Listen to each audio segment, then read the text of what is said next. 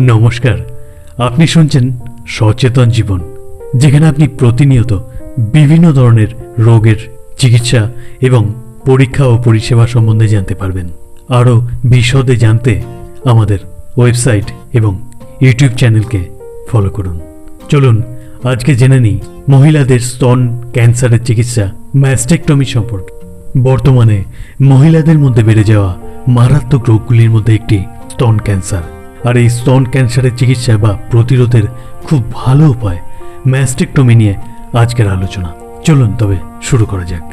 আক্রান্ত স্তন থেকে সমস্ত টিস্যু অপসারণ করার জন্য একটি অত্যাধুনিক চিকিৎসা পদ্ধতি হলো ম্যাস্টেকটমি। ম্যাস্টেকটমি কখন করা হয়?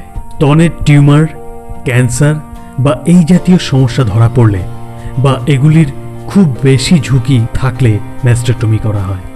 এই ব্যবস্থায় স্তনের আক্রান্ত সমস্ত টিস্যু অপসারণ করা হয়। এছাড়া যখন পুরো স্তন জুড়ে বিস্তৃত বা ম্যালিগমেন্ট উপস্থিতিযুক্ত ক্যালসিয়াম ডিপোজিট রয়েছে, যা বায়োপসি পরীক্ষার পরে ক্যান্সার হওয়ার জন্য নির্ধারিত হয়েছে, তখন এই পদ্ধতি অ্যাপ্লাই করা হয়। এছাড়া আপনার স্তনে রেডিয়েশনের চিকিৎসা চলছিল, এমত অবস্থায় স্তনের ক্যান্সারের পুনরাবৃত্তি হচ্ছে, দেখলে এই চিকিৎসা পদ্ধতি গ্রহণ করা হয়। আগে একটি ল্যাম্পেক্টমি করা হয়েছে, তবে ক্যান্সার এখনও অপারেটেড এরিয়ার প্রান্তে রয়েছে এবং স্তনের অন্য কোথাও ক্যান্সার ছড়িয়ে পড়ার সম্ভাবনা রয়েছে। এমতো অবস্থায় ম্যাস্টেকটমি করা হতে পারে। স্তন ক্যান্সার প্রতিরোধে ম্যাস্টেকটমি কতটা কার্যকরী? ম্যাস্টেকটমি হল স্তন থেকে ক্ষতিকারক টিস্যু সরিয়ে দেওয়া এবং ভয়ঙ্কর রোগ থেকে মুক্তি দেওয়ার অত্যাধুনিক প্রযুক্তি।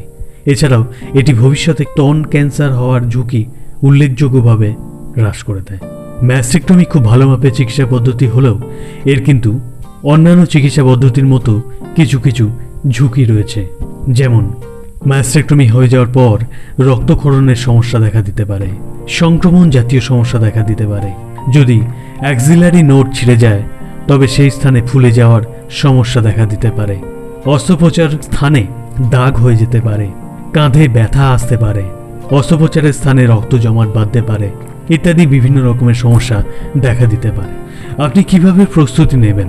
অস্ত্রোপচারের আগে আপনার ডাক্তারের সাথে সমস্ত বিষয়ে খুঁটিনাটি আলোচনা করে নিন।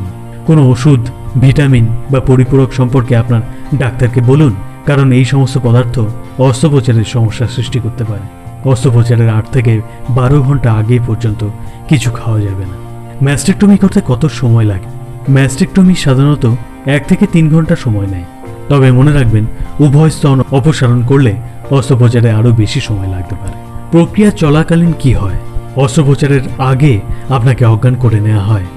আপনার সার্জন আপনার স্তনের চারদিকে একটি উপবৃত্তাকার ছেদ তৈরি করে অপারেশন শুরু করেন।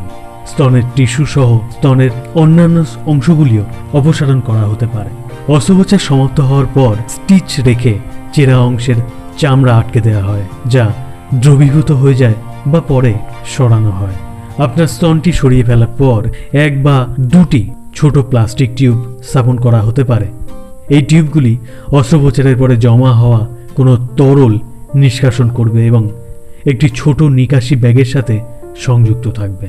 ম্যাসেক্টমির পর স্তকের টিস্যু এবং লিম্ফ নোটগুলিকে সরিয়ে ফেলা হয় এবং বিশ্লেষণের জন্য একটি পরীক্ষাগারে প্রেরণ করা হয়।